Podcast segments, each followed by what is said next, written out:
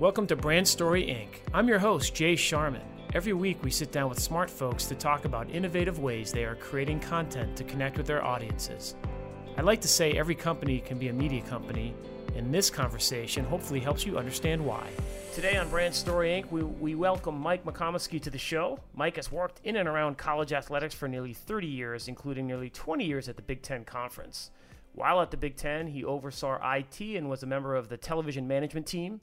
And additionally, he was involved in implementing the technology behind college football's first instant replay system, design of and maintenance for the IT network and AV systems for the conference's new headquarters and meeting center in Rosemont, Illinois, when it opened in 2013, as well as research for and negotiation of the Big Ten media agreements in 2007 and 2017, as well as the integration of three new institutions to the Big Ten Conference. Mike, welcome to the show. Thanks, Jay. It's great to talk to you. Likewise, uh, Mike and I have known each other for pretty much the duration of his span at the Big Ten Conference. Uh, in full disclosure, our company, Teamworks Media, worked with Big Ten for 20 years. So uh, got to know Mike and have always respected him. And, you know, we'll dig in here in a little bit, but as he delves into data science at the intersection of sports, technology, content, I thought it was a perfect guest, fresh off of the MIT uh, Sloan Analytics conference to, to bring Mike on and kind of help us crystal ball a little bit. So, Mike, we just shared your bio of all your accomplishments and insights in your tenure as Big Ten's Associate Commissioner of Technology. Help us connect the dots between your insights from within the conference and where you are taking your career in the data analytics field now. Sure. There was a lot that I did um, with data at the Big Ten, kind of as you mentioned some of that. Um, but there's always kind of been a pull for me uh, towards data. Um, it's funny, the, the first job out of um, UMass uh, when I graduated from there, before I actually got working college athletics, was a uh, telephone interviewer for Abt Associates, not the um, the appliance company up in Glenview, but a uh, it's a global research firm that has roots in uh, Cambridge, Massachusetts. Um, wasn't the most fun job, but it was uh, it was interesting work. Uh, oftentimes, kind of didn't end up in that path, but it was always kind of stayed close to data. Um, I worked beyond what you had mentioned before, I also worked uh, closely with um, Commissioner Delany mm-hmm. on uh, his in-season reports to the CFP, making uh, the data case for conference teams, um, which did uh, again another full circle item. Provide me one of the coolest moments of my career when um, mm. the first year of the CFP, um, uh, one of our liaisons uh, from the committee was uh, Condi Rice, hmm. and the two of us uh, were the first two in on one of the calls, and so I got to have a short, uh, pleasant chat with her, uh, which was kind of neat. Nice. But back, kind of the main question. Um, the uh, the field of data science has been growing, and I kind of decided that data was a passion that I needed to follow, and uh, have used the pandemic to um, get uh, work in my master's degree and uh, kind of add those necessary technical skills to uh, my domain knowledge in uh, college athletics. Well, you were recently featured in an article on your master's degree project where you connected data science to the predictability of college football ratings. And you just mentioned the CFP and the college football playoff. So, uh, this is obviously something that you've been connected with for a long time. But walk us through your thesis, what you found, and how this may become uh, the future of media company analysis. Sure. Um, I'll apologize a little in advance here. It may get a little bit into the weeds, but I'll try to keep it as high level as possible. Um, so this was the final project for a class to develop a, a classifier model um, on a data set of our choice. And a classifier model is one built using a number of uh, uh, different uh, potential algorithms to find patterns in data and then use those patterns to predict whether or not a single uh, target variable will be uh, basically true or false, uh, mm-hmm. or one value or another. Um, so in this case, the target variable was whether games would fit into a certain predetermined range of uh, viewers um, versus trying to predict a specific number of viewers, which would be a, regression model. Mm-hmm. Um, I chose to predict um, whether a given game would fall between 1.2 and 5.8 million viewers. I don't want to get into a stats class, but there's mm-hmm. reason why I picked those numbers. The 1.2 million is the median number of viewers between 2015 and 2020. So okay. half of games were below that, half of games were above. Okay. Um, and 5.8 um, is actually two standard deviations above. There's math reasons to do that, but uh, basically that that covers about 40% of games right there. That okay. 1.2 million to 5.8. When you look at a kind of a distribution, there's a lot of games that fit in there. The thing, the games above that are you don't need a data science degree to uh, be able to predict that. That's the Ohio State, Michigan's, the okay. Auburn, Alabama's, the the one versus two games. I mean, the, the, those are, are easy enough to predict. This is trying to kind of take those games and say, uh, I don't know if it would be good or, or great, but is this a game that is really kind of re- going to return some viewership, or is it just um, a, sub 1 million game. Okay. Um, so um, I trained uh, a number of different models using multiple algorithms um, and found that I was able to predict with a 78.4% accuracy as to whether or not a game fit in that range. So given that it was only about 40% um, of the full field, that's a pretty good number. Um, I took the model I created, ran it again, on an additional set of data, which I had, which was the 2021 season, which had played no part in the testing, so there was no way it would be skewed in any way, mm-hmm. and still ended up with an uh, accuracy of 77.4%, which, wow.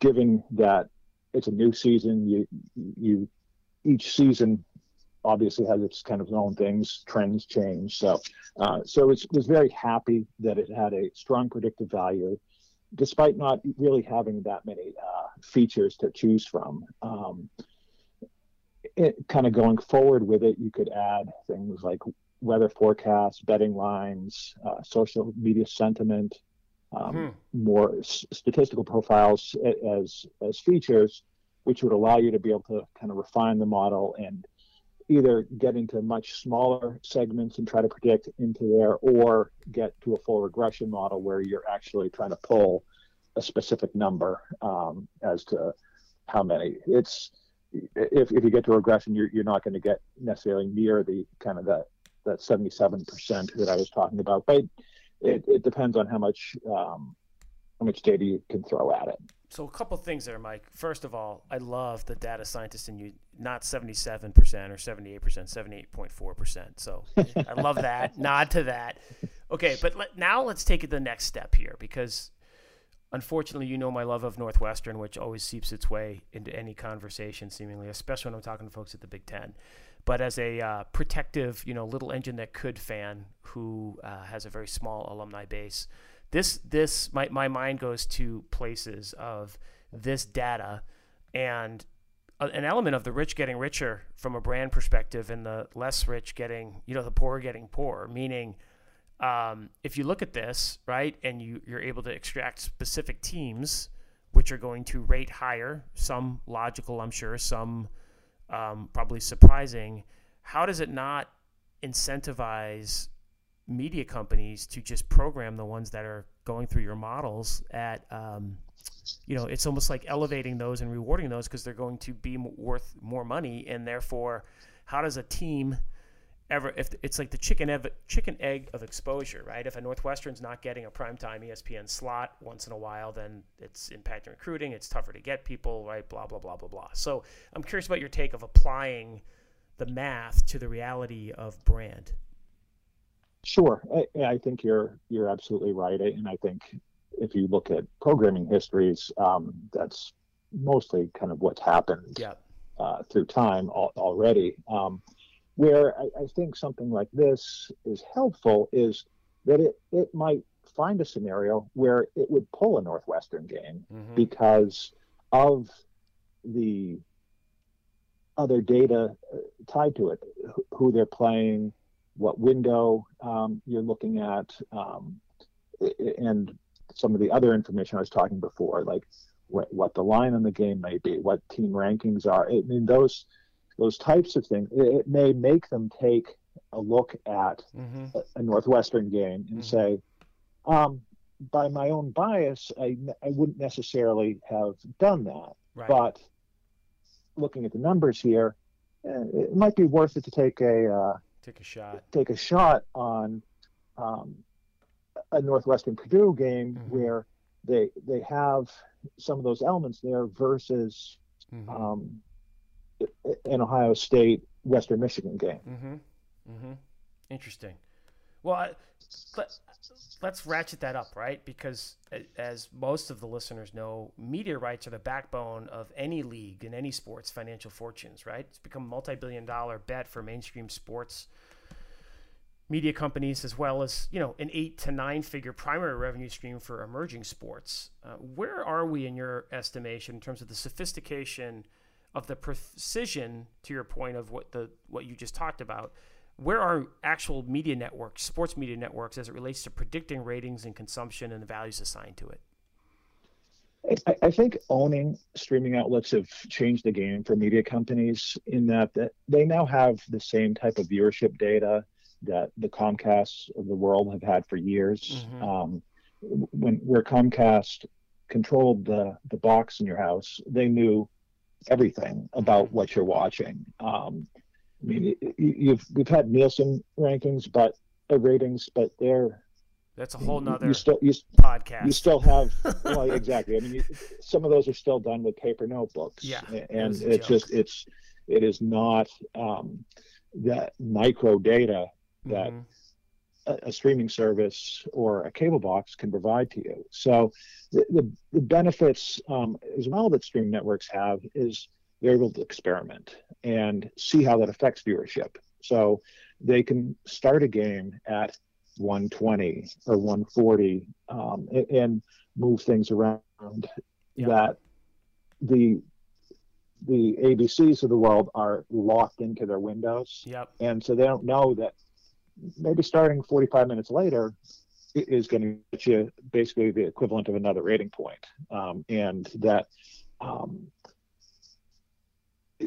because of the, the interest and some fans may want to see things, see the start and ends of games versus having um, everything tied at the same time. They don't want to flip from start here to start here to start here and then to end here. And so it gives things like that allow them to experiment. Um, I, I, don't think um, that I, I haven't specifically talked to any television programmers about it, but I, I, don't think I'm far off in stating that they um, they have the data that they need to make really educated predictions as to how watched a particular sport or game will be mm-hmm. on a given platform. I mean, there's you always have the exceptions you can't foresee. Um, right. Let's say a, like a, a lightning delay uh, to a mm-hmm. football game pushes it into direct conflict with another event mm-hmm. um, for the same school, key injuries. Um, but I mean, even even with that, you say like a, an ESPN Plus, they have just so much volume there yeah.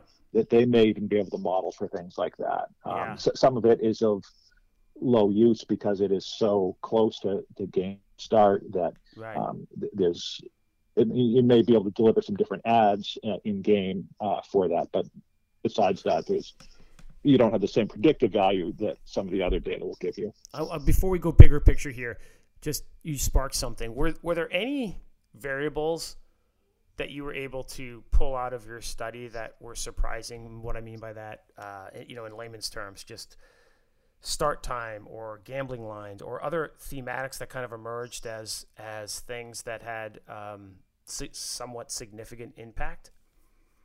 Sure. So I, I did not include gambling lines. Okay. I just I included that as a potential future okay. um, expansion to it. But um, the the interesting thing was, I mean, certainly um, network matters kind of in in scale. Um, mm-hmm.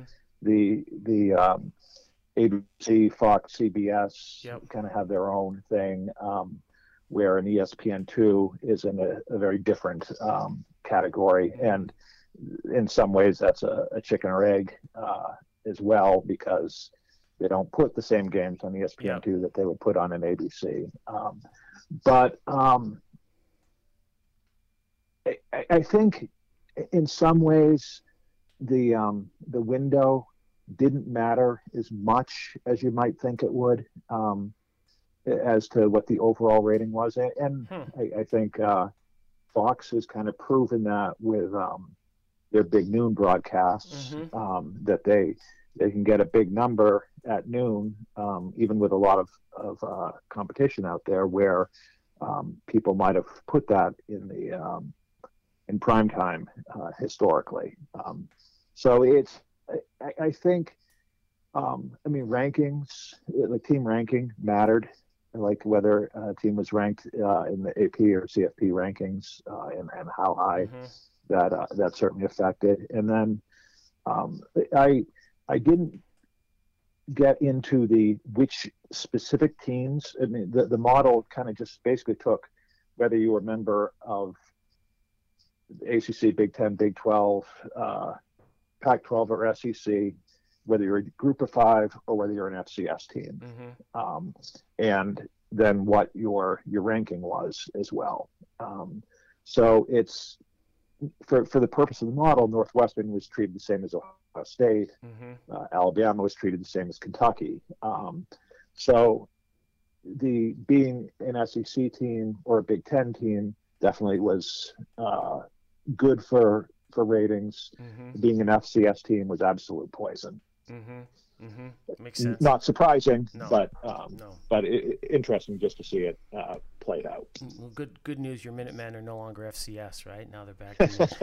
All right. So the number one value proposition for most brands and media entities in terms of future growth is the value of direct to consumer data. Right? It's brought up almost on every other Brand Story Inc. podcast, I'd say. And so with the evolution of smart TV, subscription services, and soon in-game gambling the profile of consumers, in my estimation, will only continue to get more specialized. So I'd love for you to walk us down the path of where this is going and how the value may shift from one entity to another, as opposed to, say, the guardians of the game like Facebook and Twitter, who kind of have those walled gardens. Sure. Yeah, I'm, I, I, am not sure um, that you can emphasize this point too much. Um, there, there's nothing that's more valuable in uh, predicting uh, future consumer behavior having uh, rich data on those consumers. Um, mm-hmm. The the large data aggregators that you mentioned, the, the Facebooks and Googles of the world, uh, they they're not always going to be um, a source of insights on those consumers for you um, going forward, uh, particularly with things like uh, GDPR in Europe, um, the mm-hmm. the California privacy laws, and then in Apple uh, on its platforms, making it much harder to mm-hmm. collect data across a, a broad uh, group of sites. Um, what isn't limited still is, and would be very difficult to limit, is a company from knowing who its own customers are, uh, particularly if you have um, them tied to a login because mm-hmm. of a paywall or or purchases. Um, that and being able to know uh, what they're consuming, when they're consuming, um, who they are, and then model on that data. I mean, is is invaluable. I can't. I can't so think of a better day to have this conversation. We're recording this on Selection Sunday, 2022, and there will literally be millions of people logging into primarily one or two or three uh, sports media companies to get their brackets filled out. Right? I mean, that's just. Mm-hmm. I mean that that exactly. data is a case in point, right? Mm-hmm. Yeah, what, so how what excites you about where data science is going and how it will impact sports content? Right, connect the dots on how it may improve the value proposition for sports fans and their consumption. Sure. I, I, think probably one of the most exciting things that this allows is continued customization mm-hmm. uh, for fans, which definitely will help drive improved value. Um, I, I, think I um, well, I guess whether it kind of in broadcasts uh, with networks or leagues having their own media platforms, or the the teams institutions having a wealth of new behavioral data due to d- digital ticketing. Um, kind of content mm-hmm. providers are going to have the hard evidence as to what drives interest for fans and what doesn't, um, and then can work to tailor that presentation. Um, I mean, it's exciting for all sports, but it really, I think, presents an opportunity for sports that have traditionally struggled to find an audience. Um, mm-hmm. Kind of imagine a team that has uh, precise data on when a fan entered or left the building for a game. It could send that fan a short video package of highlights of the portions of the game that they might have missed because of a late arrival or early departure, just to kind of keep them fully engaged with the team. Um, you can experiment with additional video feeds, uh, a stat-centric feed uh, for the fan that's interested in that, uh, a cleaner feed for the kind of the purist fan that just mm-hmm. wants to watch the game and they don't care about all the other stuff. And I heard on one of your previous podcasts talking about the, the gambling feed. I mean, that's yep. um, once once they can figure out the the technology of making sure that the you're in real time because if, if you're not in real time, gambling doesn't work. Um, that, that that's that's an obvious uh, use of it. Um, and, and, I mean, gambling is just is an area. That, I mean, that is all data, and uh, the more that um, the American market becomes understood and what is popular or not popular here, uh, the more that those companies are going to be able to tailor their product uh, to the preferences of the market. And as they all say, it is an entertainment product, not uh, not something for uh, making money. Man, you just so sparked so many awesome things, Mike, with that. I mean, exactly. I but I, you know, I'll, I'll go back just uh, to the Northwestern example since we're talking Big Ten. It's like uh, when I did a blog for Northwestern, it was very obvious how decentralized the fans were. Right. Mm-hmm. I think of the 14 Big Ten teams, uh, Northwestern's or the institutions. I think Northwestern, you probably know, it's like 13th, 12th in terms of raw numbers of alumni in the Chicagoland area, right? I mean, mm-hmm. just it's it's a math equation. And so, to your point, and we had this uh, the Pittsburgh Penguins head of content studio on like 50 episodes ago, and, and he talked about this, just like with that data, right, and collecting it um, both digitally through subscriptions and other things you start seeing these trends of like, hey, you've got like, you know, European hockey players or people from Alaska who are, you know, kid from Alaska and like these micro targeting fan bases of Pittsburgh Penguins, you know, a kid who grew up in California or wherever, right? Rhode Island, places mm-hmm. that are outside of that old school, you know, stick a stick a fork in it in 60 mile radius and that's who you market to. I uh, feel like those days are so long gone and that's what's exciting about this is – you know, from a marketing perspective, but also from, to your point, like that game experience, right? Like, it seems like we're right upon having. I mean, ESPN already does it and has been doing it for years with the the mega casts and some of the big stuff. But I feel like we're not far away from you know, um, you know, a UMass uh, Syracuse football game having, you know, thirty options of how to consume it and watch it, right? By camera angle, by you know, X's and O's, by gambling feed, by whatever you want, home home radio telecast with latency figured out. And so, I mean, those are the types of things that um, I'm excited about. And how far away do you think we are from that technologically? I, I, I mean, I I think technologically, the, the I mean, as ESPN has shown, the capacity is already there. I mean, it's it's it's a cost thing. I think more than anything at the mm-hmm. moment, and um, as they continue to uh, figure out ways to, to save money and to monetize uh, new content. Um, and and at, at the same time, it's also an experiment because the more you do that type of thing, the more you understand what different viewers want to see, mm-hmm. and and and you can tailor your main broadcast to that. Yep. I mean, I'm sure that ESPN has taken many insights from its Gigacast as to how what the engagement is for the coaches right. uh, broadcast versus watching just right. um, the uh, the overhead camera. Right. Um, and yeah, think about Nickelodeon, that, right? And their experiment mm-hmm. with the the kids telecast sure. of the football game, which was we all watched that and it was revolutionary, but at the same time being like, this is the biggest no brainer of all time, right? Like, mm-hmm. um, and, and those insights that you're able to glean from an entire new audience segments that you'd never even really considered before. Well, and I wouldn't be surprised if if the Manning cast came from that coach's room. Um, yep. Th- that same idea because it, it's it, it's very similar yep. to uh, to what they did there. It's just that they actually are putting it on a real network now versus uh, having right. to to stream it. So you recently attended the MIT Sloan Sports Analytics Conference. Give us some of the top takeaways you came away with. Sure. Um, there's there's a lot of smart people there. Um, the uh, so I, I, would say if you're saying that, it's kind of scaring me. if you're, um, I, would say that um, blockchain and NFTs yep. are, are, going to have great impact. Um, what what exactly it'll be, what form it'll take, I, I, can't say for now. But there there are just way too many smart people that are exceptionally interested in them. Um, I, I, think right now is uh, pretty close to what the um, the kind of the 1999 2000 um, web bubble was mm-hmm. for a lot of it. There, there's just people uh, trying to get rich quick, mm-hmm. and um, they don't have good um, business plans for it. But um, when, when you hear about things that it can be used for, um, for having smart contracts, or you, you have an NFT that is tied to um, a, a season ticket package um, for a consumer that you can go i mean there, there's a permanent record of it um, i mean if they transfer it somewhere mm-hmm.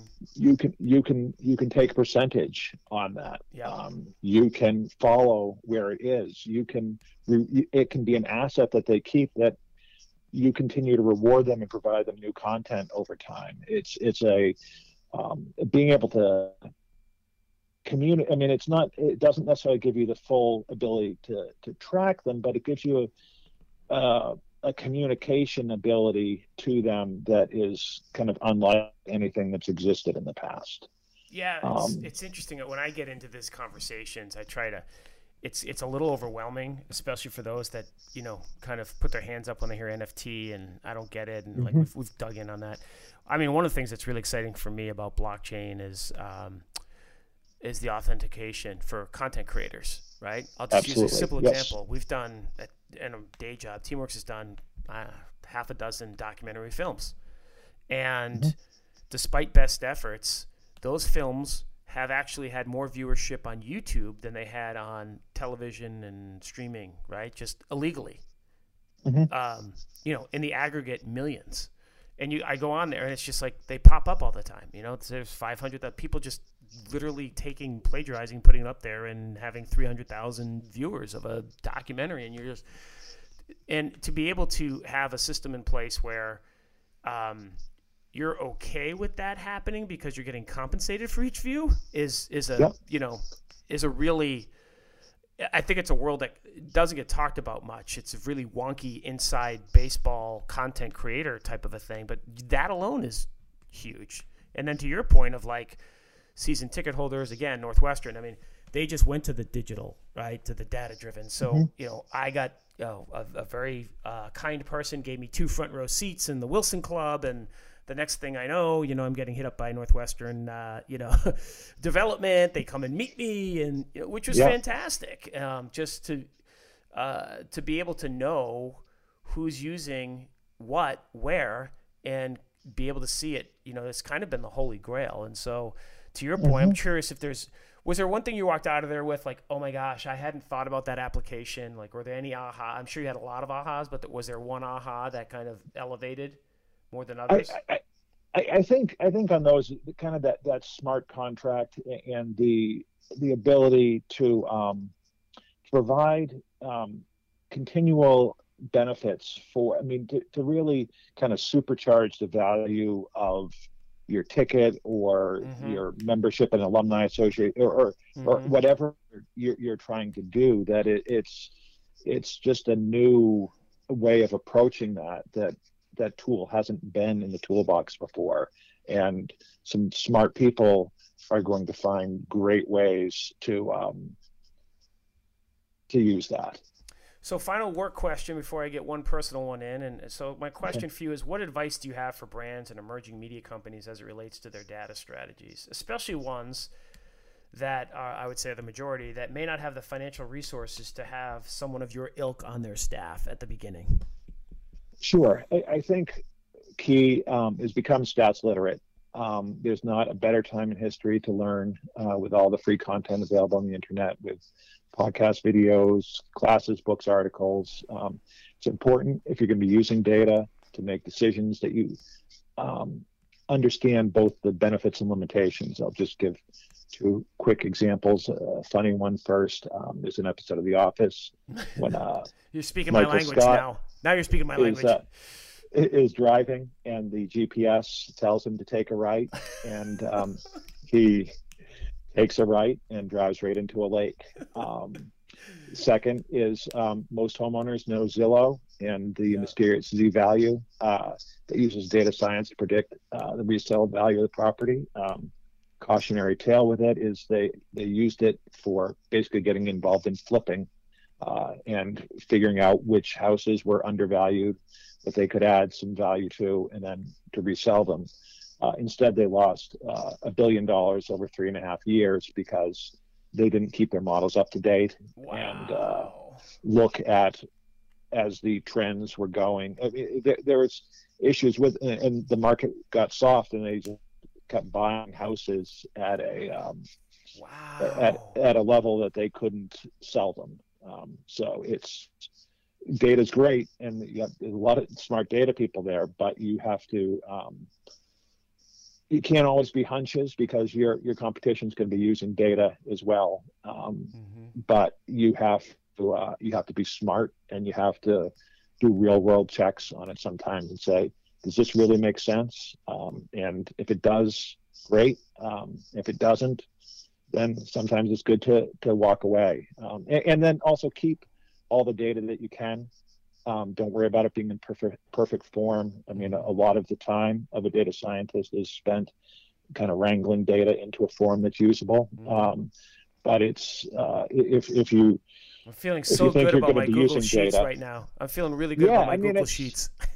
it's um, I mean, it's just a simple spreadsheet on stuff. You, you can you can get insights from it over yep. time. I mean, yep. it just it's but just keep it just and keep it in, in some form and uh, don't necessarily worry about it being the best form now. I mean if, if you're architecting something going forward you obviously want to try to include as much as you can mm-hmm. but it's um you you you you can't have too much data.